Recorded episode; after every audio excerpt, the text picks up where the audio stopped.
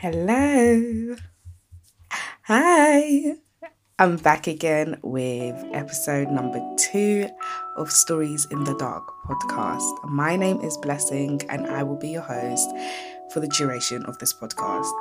Firstly, I just want to say a huge, huge thank you for the response that I've received for um, regarding the first episode. I I don't even know how to describe it. You know when someone tells you they love you for the first time and you just think, wow, a whole me? A Little me? Oh my gosh. and you just think, wow, it's all worth it. This has been nothing short of beautiful and it's only been one episode. So that's that's all I can equate it to right now. I just feel like everybody has just said something that has just put the biggest smile on my face and it's just made me feel like this is this is worth it and I'm really excited for this journey so thank you a million times so today's episode is by a beautiful storyteller called Carly and she speaks about her first love um, with a double meaning. So I really want you guys to listen and enjoy because I, I found this story so relatable. But I'm going to leave you guys to take what you want from the story. And if you're able to relate, again, if you have any feedback or you want to share your own story, please feel free to contact me. But all the details will be in the description. So, yeah, I'll catch you on the flip side. Growing up, I had a strained relationship with my family, particularly with my mother. We were just too different. She was reserved and pragmatic, while I was always this chaotic ball of emotion that could never seem to see any sense. Now I can look back at it, back at it and see it as a strained relationship with myself with me constantly seeking validation and my mum being too tired and busy to hide her frustrations. Most memories of childhood interactions I had with her involve me crying over something stupid and her frustrated reaction to me. I felt more of a connection to my father in that he seemed to understand me better, but he's always been a solitary man and he mostly just wanted to be left alone. So, really, with both my siblings being substantially older than me, I was quite lonely. My mother and I would fight a lot about decisions I would make and people I chose to be friends with, until eventually she gave up and stopped getting involved. My judgment of people was never the best. In all honesty, I just went wherever the attention was. I'd flit from one obsessive crush to another without pausing for breath in between. This brings me to around the time I began my first real relationship. We'll call him Mark.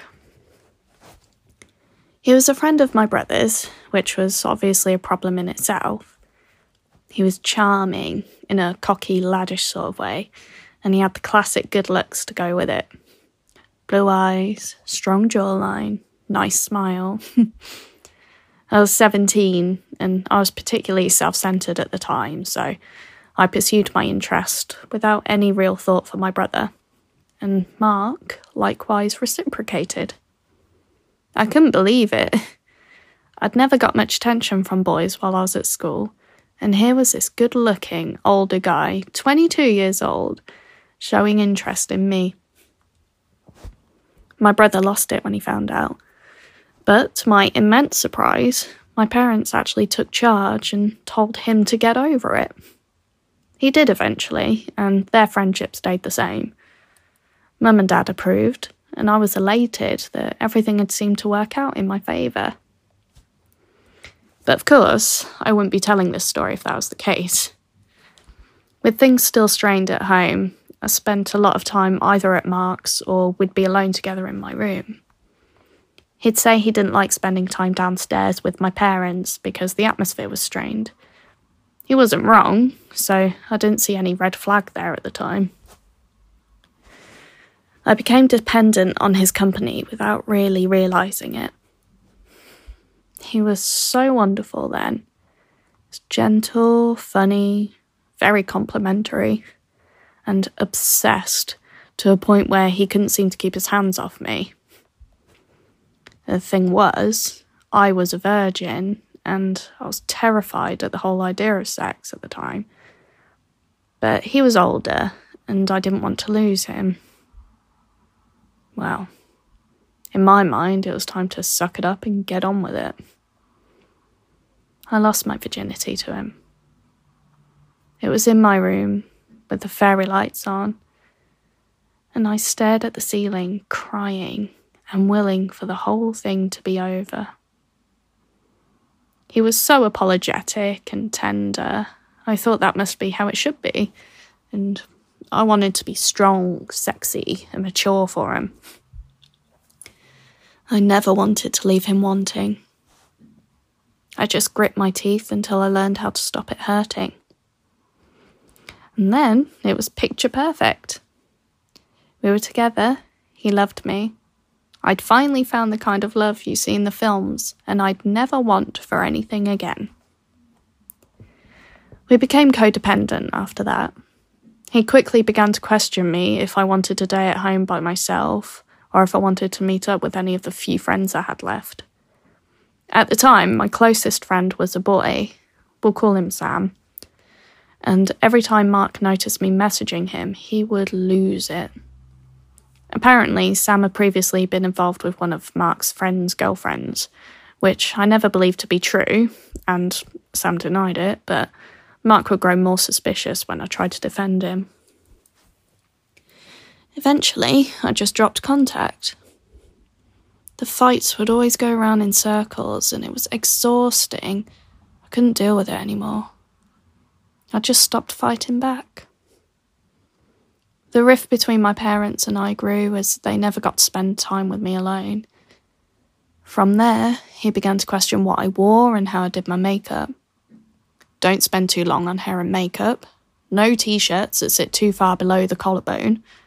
No skirts or shorts. By the time I went back to college, I could barely recognise myself. Things escalated when I was back at college. I always felt that I had to watch what I said to people, and I was hyper aware of how I acted around the boys. It was as though I could feel his eyes on me at all times. I was convinced he would somehow find out if I ever stepped out of line. I could barely bring myself to speak to anyone. Going along to any parties was out of the question, and that was all any of my peers wanted to do at the time. I was utterly alone. Alongside that, Mark was uncomfortable with the course itself, at performing arts.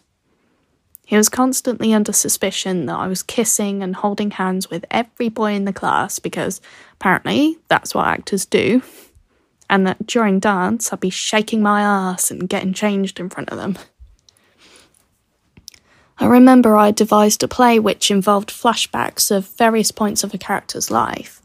I was incredibly proud of it. We'd included a wedding scene, and the others in my group were calling for a small kiss but of course, I refused. I was terrified Mark would find out. I began to get a reputation as a bit of a priss. It was embarrassing, and I felt unprofessional for it, but I was terrified of what I had to go home to. I had to text him constantly. I avoided my classmates as much as I could. He always wanted to know who I was with and what we were talking about and he would always cross examine me until any lies I might have told would fall apart. Eventually, no one wanted to be around me either. I was scared every day, and I'd never been more alone. One night, not long after college was over, I was alone in my room listening to music when something inside me cracked.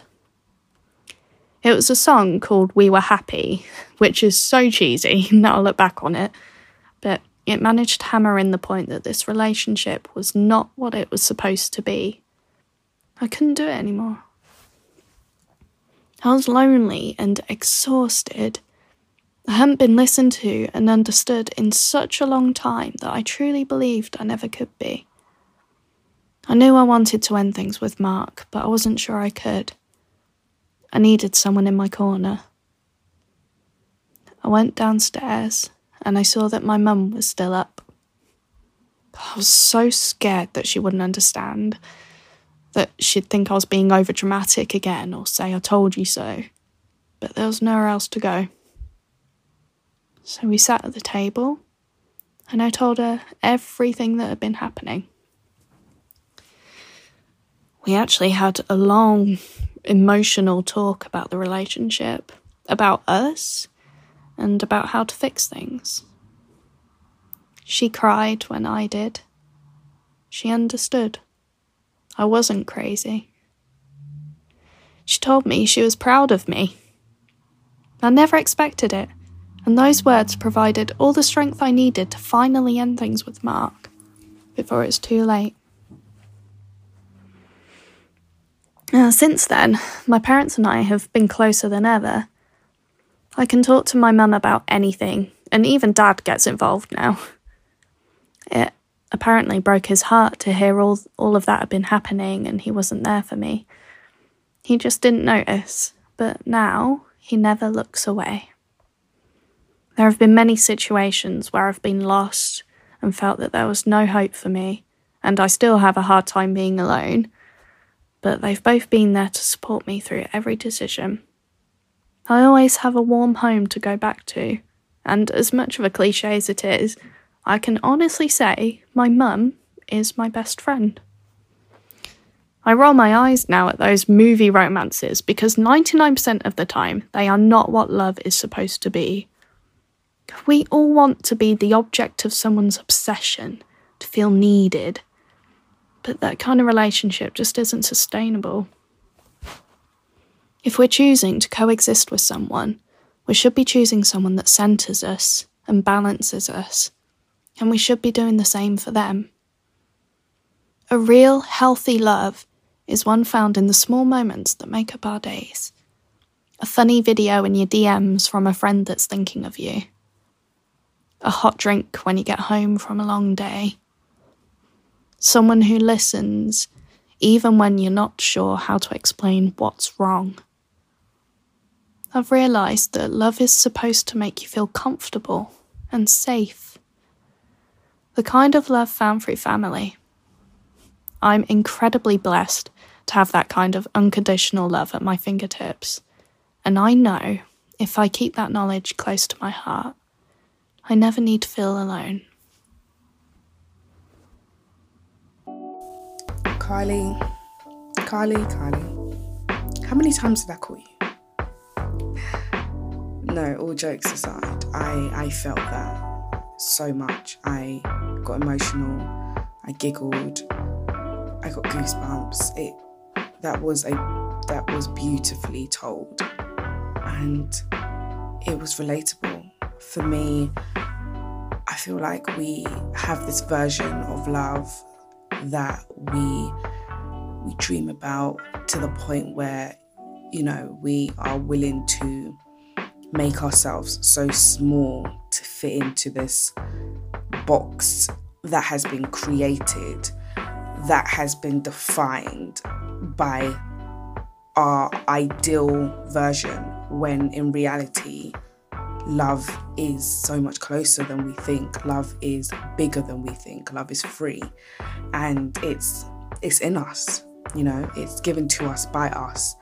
And in this situation, Kylie happened to have it at home the whole time. And it, it was just, yeah, that story was wow. So I just want to thank you for taking the time to listen. And again, if you have a story you would like to share, please contact us at wetalkstories at gmail.com. I'm looking forward to receiving your stories, your you know your your feedback. And this has been this has been a fantastic episode for so many reasons. It was it was it was great to hear somebody else's story you know it is carrying on stories in the dark podcast and you know we're just here again aren't we so yeah thank you for tuning in thank you carly for sharing this beautiful story and you're a real one if you're listening. And I will catch you on the next episode. Bye.